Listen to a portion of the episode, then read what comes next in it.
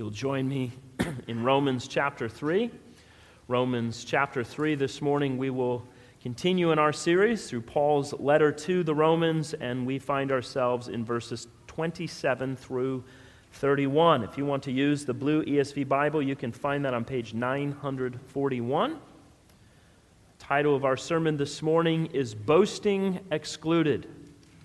And our keywords for our worshipers in training are boasting, law, and faith.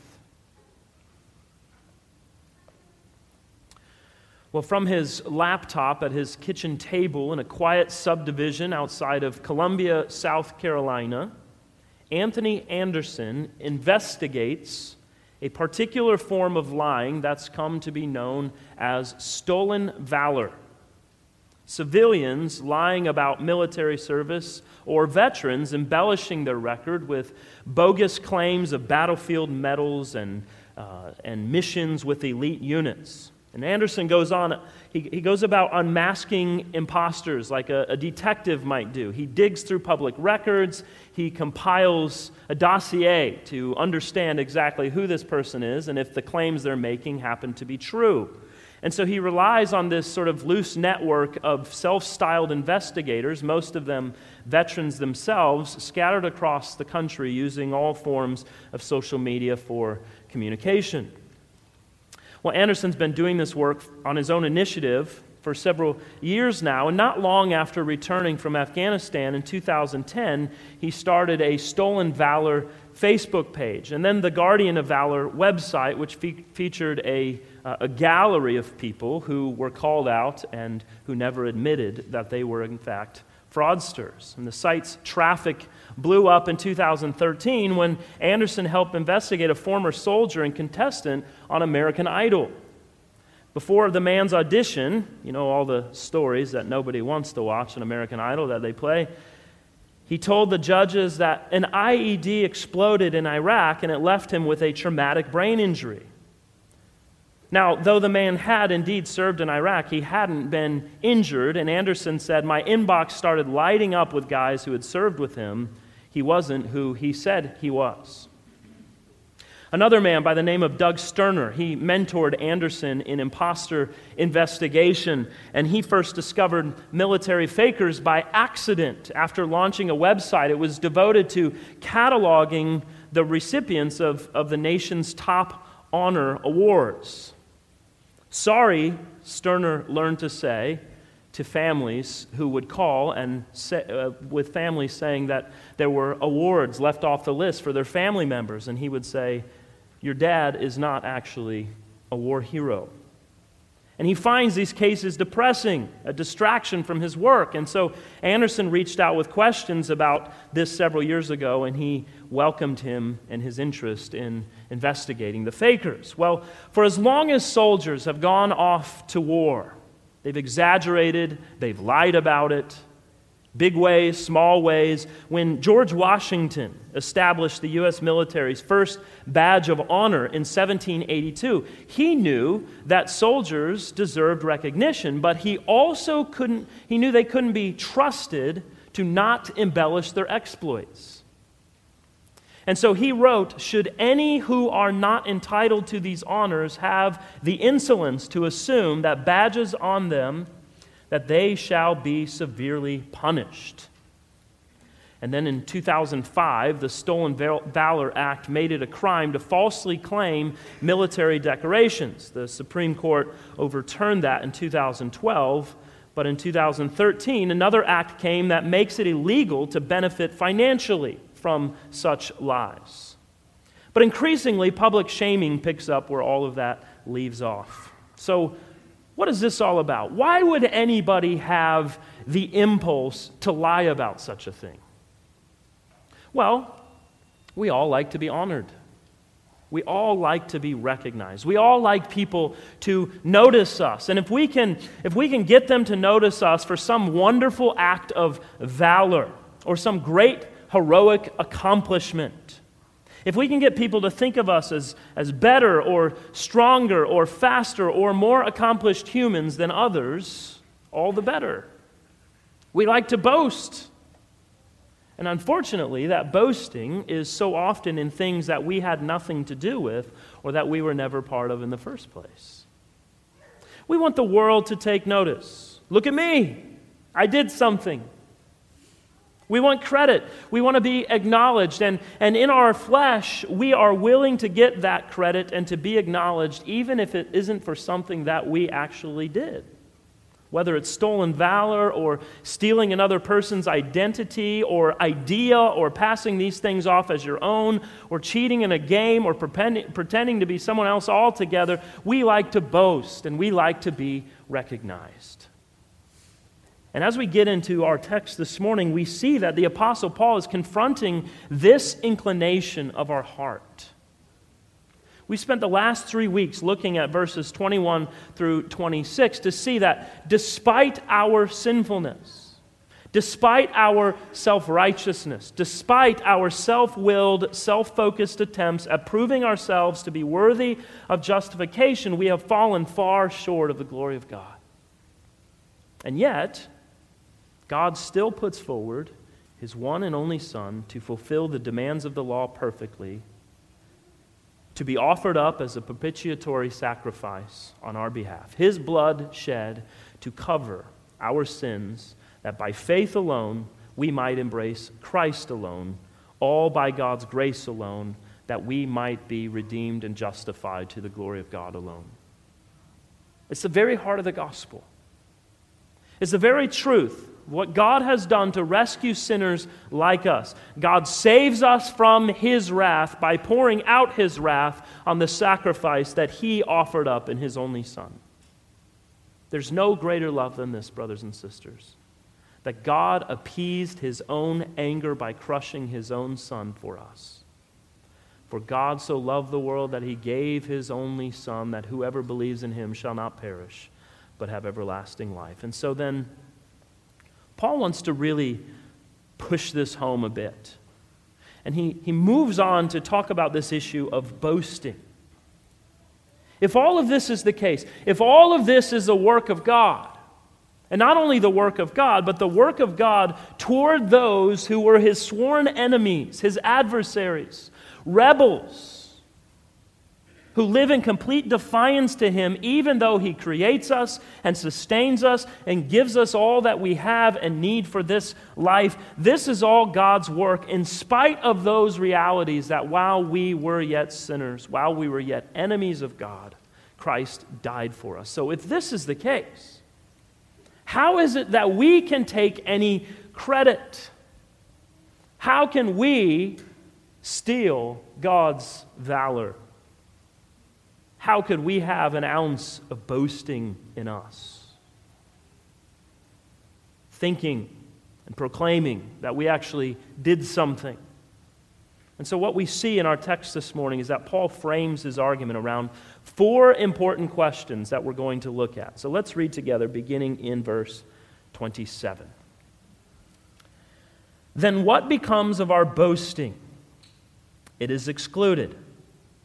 By what kind of law? By a law of works? No, but by the law of faith. For we hold that one is justified by faith apart from works of the law. Or is God the God of Jews only? Is he not the God of Gentiles also? Yes, of Gentiles also, since God is one, who will justify the circumcised by faith and the uncircumcised through faith. Do we then overthrow the law by this faith? By no means. On the contrary, we uphold the law. Now, I know you're all very keen listeners, and you just heard me say there are four main questions in our text. But as you were reading, you counted five question marks with that passage. But I also know that you're very clued in with your interpretive skills and realize, yes, even though there are five question marks, there really are only four questions because two of those are just part of the same question. You are very sharp readers. Well done. Good job. So, four questions. Here they are as we think through them, and each of our points this morning will be focused on each of those questions. And I want you to notice that what Paul gives us in these questions are very short answers to each of them. And it's interesting because as students of the writings of the Apostle Paul, you recognize that Paul never gives short answers to anything. But fear not, this isn't all he has to say. As we move into chapter 4, you will realize that Paul is going to loop back into these questions again and give a more robust response to each of them. He will show us, as we get into chapter 4, from the life of Abraham, that the gospel of Jesus Christ that he is preaching is absolutely consistent with the spiritual existence of Abraham, the father of the Jews. Now, apart from the fact that we cannot deny that Paul was writing under the inspiration of the Holy Spirit, we have to remember that God used men and their skills and their abilities and their voices and their styles to write the texts of Scripture. It wasn't dictated to them. So when you recognize that, you see Paul's literary and rhetorical genius really rise to the top when we get into chapter 4. Especially as we, it, seems as though the Jewish people are who he has in mind as he writes, and we saw that even back in chapter 2. So I want to show you this briefly before we get to the questions. Notice the first question he says, Then what becomes of our boasting? It is excluded. And then in chapter 4, verses 1 and 2, what does Paul do there? He addresses what it is that Abraham had to boast in. And then the second question By what kind of law is boasting excluded? By a law of works? No, but by the law of faith. And in verses 3 through 8 in chapter 4, we get a lengthier answer to that question. And, and we could go through each of these, and you get the point that we will see this more clearly when we get there. But, but more important than seeing those connections is seeing what Paul is setting out to accomplish namely, to reveal the beautiful harmony, harmony that exists between the promises of the gospel and the giving of the law of God. So let's consider each question. The first question we have to answer in verse 27 in light of the gospel, what becomes of our boasting? Now, in many ways, this seems like a little bit of a pedestrian question, doesn't it? Rhetorical at best. So, why does Paul see a need to even go here? To bring this up it's such an obvious answer to us, isn't it? Well, Paul, although an extraordinary man, he was indeed a man. Like you and I, he struggled with certain desires, temptations, and sins, and Paul knew very well that one of his particular temptations was toward boasting in his own life. And he knew very well that that would be our struggle as well. How do we know that this was something that Paul himself was particularly guarded against in his life because it was a specific sin to which he was tempted? Well, because he tells us. Before he was a Christian, he boasted in what? He boasted in his pedigree as a Jew. He thought of himself as a Jew amongst Jews, a Hebrew amongst Hebrews. He thought there were many things that he had to boast in in his life. And, and, Paul writes about this on numerous occasions, which tells us that there were many things that he had to boast about. And it was more on his mind because he knew how susceptible he was to this particular sin. He knew how susceptible the Jews were to this particular sin. He knew how susceptible we are to this particular sin. In fact, that was a large part of the thrust of chapter 2. So all of this comes to a head here, and Paul says, listen, if the gospel is what it is, as I've said it is, and you are who you are, as I've laid out over several chapters now, then what in the world do you have to boast in? What could you possibly boast in? You didn't do anything. God did it all. Jesus did it all. So, what do you have to boast in? Remember, Paul is the guy who wrote, By God's grace, I am able to say that my boast is in nothing except the cross of Jesus Christ. That was Paul's prayer. That was his desire. That was his hope. That he was known as a man like that. He's not he's not presenting a false humility here. He's saying, I don't want to steal away from God the credit that belongs only to Him. To Him and to Him alone be the glory. And think of all of the ways that this applies in our own lives, all the ways that boasting presents itself in our lives. Can you, can you imagine being a person who goes on national television and boasts about your military service and how you suffered an injury and basically present yourself as an American hero only to be called out and exposed publicly in your lie? What a brazen, bold thing to do for all the world to see and to hear. And yet, you and I hear that story, and what do we think? I'm really glad I'm not that guy. What an idiot. I can't believe he would do that. I would never do anything like that. Really? Never anything like that at all? You've never sought to embellish your story to make yourself look a little bit better? You've never upheld your credentials a little bit to give a little flex to your, to your credibility? So you see, we can judge someone for boasting, but what are we doing as we do so? We're boasting in not being boastful like that guy over there. So you see, this is not just a Jew Gentile kind of thing for Paul. This is a part of our human instinct, our human nature. And Paul is bringing it all into our view and saying to us, you may not be a blatant boaster on national television. You may not lie in such a way that all of the world can hear and it be exposed. But there may be a subtle boasting in your life, a subtle way of promoting yourself and propping yourself up that will reveal that the gospel has not yet come home to you entirely, bringing you to the absolute end of yourself so that you can see just how dependent upon God you truly are and you will have nothing more to say than, My Lord and my God. I have nothing more to boast in than Christ and Him crucified. So, the first imperative of the text is quite simple, but it's monumentally important. Do not boast, be humble. Why would you say anything or, or do anything, particularly as it pertains to your salvation, that would suggest that you were somehow superior to anyone else on this earth? But we do, in fact. We do that, and, and we think that. And it's exactly why we need the gospel. You can even notice in Paul's writings how, how this settled into him more and more and more as he lived his life as an apostle, as he preached the gospel he started early in his work as an apostle in his letters. Remember, he described himself as the chief apostle. But by the, by the end of his final letter, he described himself as the chief of sinners. What a wonderful work God does to continue to help us see less of ourselves and more of Him. And, th- and this works for those who are proud, those who boast in everything, all of the time, loudly and excitedly and without reservation, but it also works for those who are self loathing and riddled with feelings of inferiority.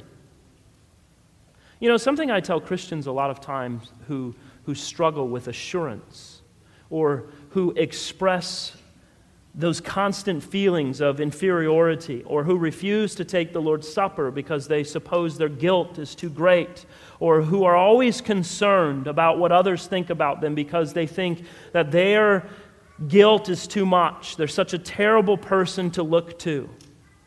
Or those Christians who are sort of dragging around depressed all the time, like Eeyore. Woe is me. I'm a terrible, awful sinner. I'm a worm. I can do nothing right. Why did the Lord save me? Maybe He hasn't. Do you know what that is? All of that is just another form of pride. In fact, it's far more pernicious because it seems very humble, doesn't it?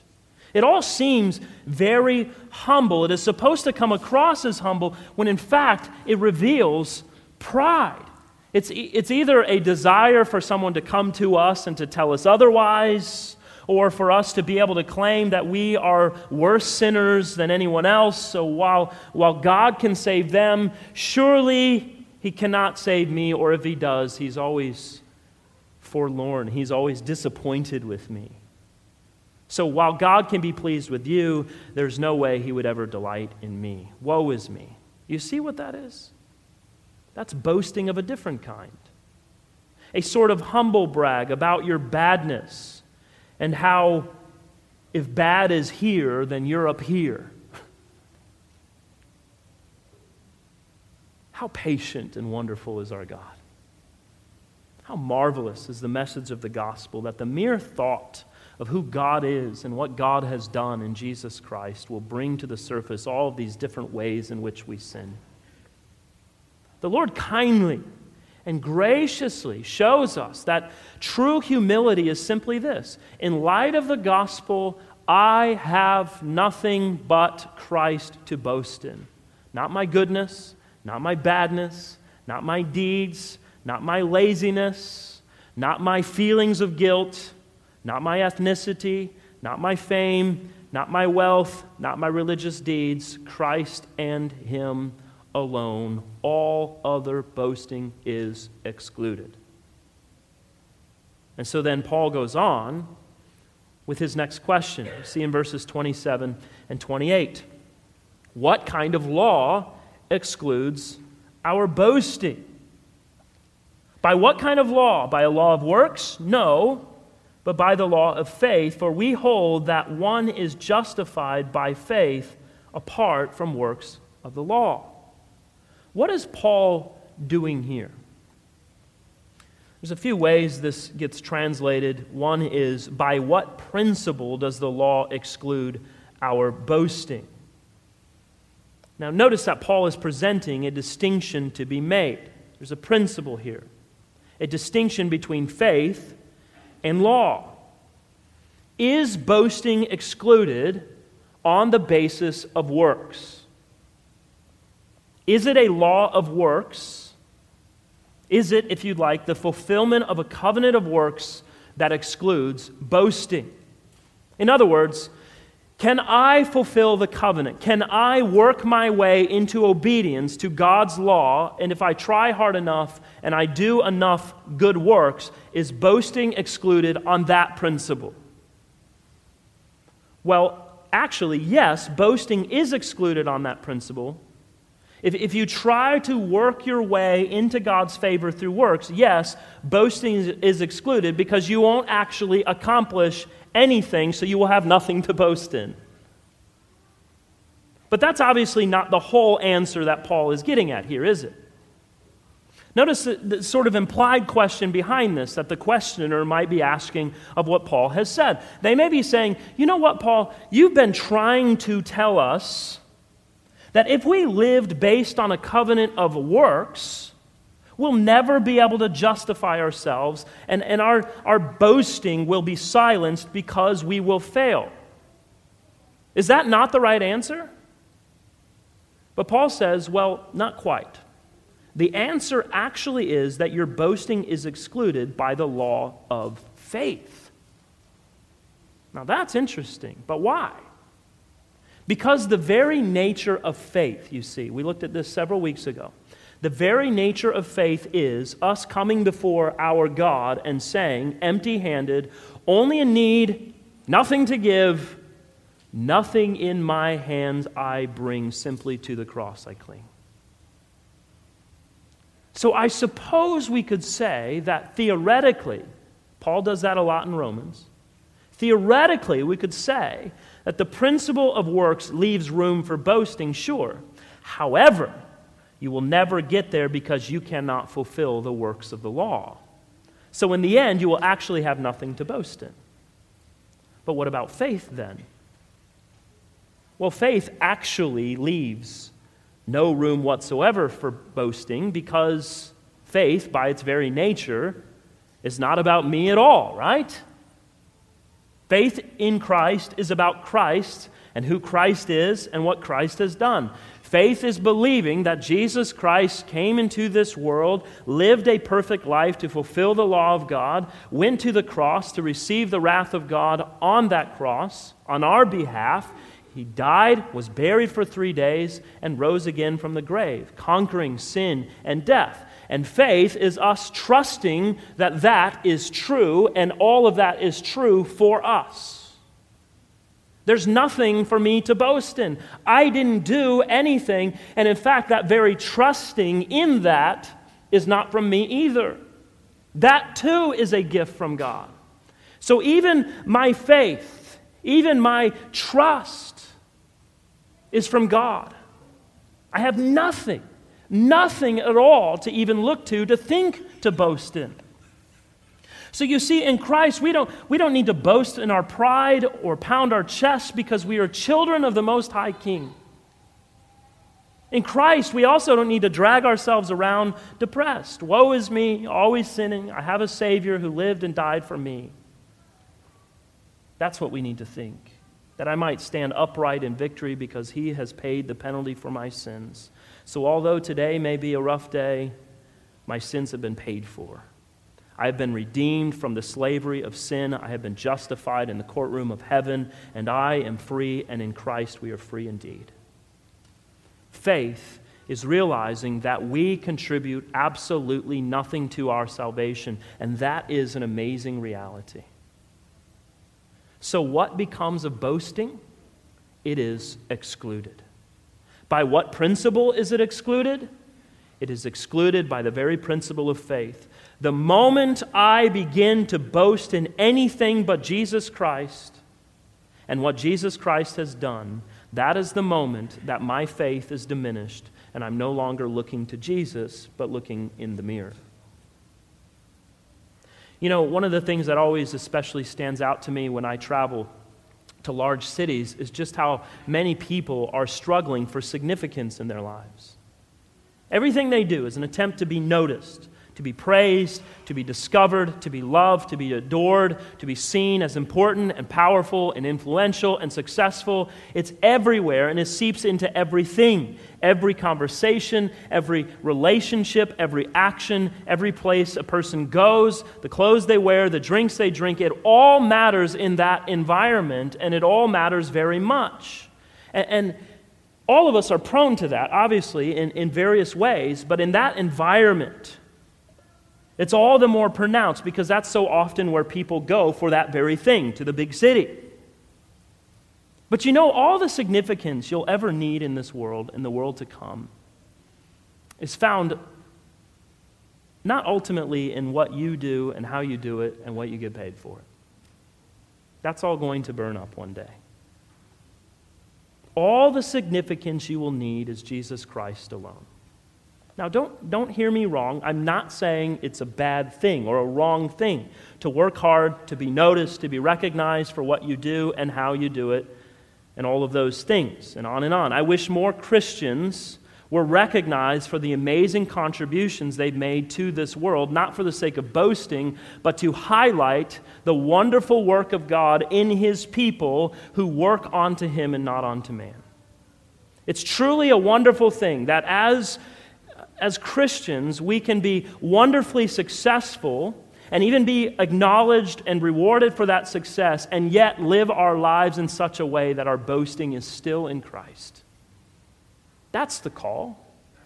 It's not, it's not a call to, to lay it all aside and have nothing to do with the things of this earth that God has given us. No, He's given them to us. We should embrace them and utilize them for the purposes they are intended, not to boast in but to make much of him through them, looking beyond the gift to the giver of that gift, that we would worship him rightly and point others to faith in Christ as well. That's what faith looks like in action for the Christian. No matter our circumstances, that we can turn all of our boasting to the cross of Christ alone. So then Paul turns to a third question in verses 29 and 30. Is God only the Jewish God? Notice he says, or is God the God of Jews only? Is he not the God of Gentiles also? Yes, of Gentiles also, since God is one. Who will justify the circumcised by faith and the uncircumcised through faith?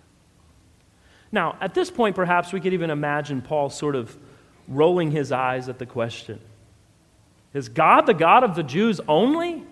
Of course not. What a ridiculous thing to even assume. Now, remember what I said. Chapter 3 here is the short answers, but we'll get to the long answers in, in chapter 4. And on this issue particularly, he dedicates significant time in chapter 4. But briefly, let's think about this. Notice how Paul answers the question. Yes, he is the God of the Gentiles as well, since God is one. He will justify the circumcised by faith and the uncircumcised through faith. What exactly does that mean? Well, think about Abraham. When was Abraham justified? Was it after he was circumcised? Was it even because he was circumcised? Or was it before he was circumcised? Well, I know you know your Bibles. You want me to get to the point. You're already thinking. Genesis 15, 6. Abraham believed God and it was counted to him as righteousness. It was before he was circumcised. And think about this when Abraham was justified, how many Jews were there? How many Jews were around when Abraham was justified? Here's your hint Abraham is the earthly father of Judaism. So, how many Jews were there? None at all. There were no Jews. There were a bunch of pagan people living completely pagan lives. So it's like he's turning the question on the questioner and saying, Do you realize how silly that question even is? Remember Abraham? He was justified before we ever made a distinction between Jews and Gentiles to speak of. So now you tell me, is God just the God of the Jews? Notice how he frames it. It's a little confusing how it's written. Paul is taking circumcision as an example as a work of law. And he says here in verse 30, those who do this work of circumcision. Well, who does the work of circumcision? The Jews. They are justified by faith, not by this work that they have done. That's what he's saying. Their justification is by faith, not by circumcision. Then he goes on and writes that those who do not do this work of circumcision, who's that? That's the Gentiles. They are justified by faith apart from not having done this work. So what then? Verse 29 He's not the God of the Jews only, but also the Gentiles. Therefore, verse 28, a man is justified by faith apart from works of the law. So you can work backwards. And so, as we think of these things all together, let's be reminded if we try to do anything at all other than trust in God's grace to be right with God, we are doing a work of the law and we are still in the grips of pride. God is a God who calls us to come to Christ by faith alone. That excludes all of our boasting. Well, lastly, Paul goes on to our final question, verse 31. Does faith overthrow the law? Do we then overthrow the law by this faith? By no means. On the contrary, we uphold the law. Why would the Jews have ever thought to ask this question? Well, because they fundamentally misunderstood the Old Testament. and, and I dare say many Christians today might be asking the same question because they fundamentally misunderstand the Old Testament. The assumption is that what Paul is doing is trying to make null and void the teachings of Moses, but that's not the case at all. In, in fact, Paul says, by no means. In fact, we uphold the law. Well, now the Jews are very confused, right? How is this possible? What is the Old Testament? Well, it's many things. But one of the most important things is that it is filled with pictures and signposts and shadows and types and models of what is yet to come in the future. It wasn't a different way of salvation. No, to the contrary, it's pointing the way forward to that which was yet to come in Jesus Christ. And the Old Testament believers were looking forward to a great sacrifice that was yet to come. They knew there would be a day when the daily sacrifices weren't necessary, when the annual Day of Atonement wasn't necessary, because they knew that those things were just ch- types and shadows of that which was yet to come, even though they didn't necessarily have a clear understanding of what it was that was coming, although I think they probably knew a bit more than we assume. So Paul is writing here no, we don't, we don't destroy the law at all. The gospel of Jesus Christ is exactly what the law was pointing to from the very beginning. Now, as we get further into Romans, Paul will address this again as well. And it's a very important point. And he's going to highlight that Christians think very differently about the law than non Christians. Christians realize that the law that recently crushed you to death is the same law that you now delight to obey in the power of the Spirit in the Lord Jesus Christ. So faith in Christ doesn't nullify the law. No, faith in Christ means that we now have a desire that we never had before to uphold the law, not for our salvation, but so that we can walk rightly with our God to live our lives with our eyes on the law with a true longing to honor God by honoring His law.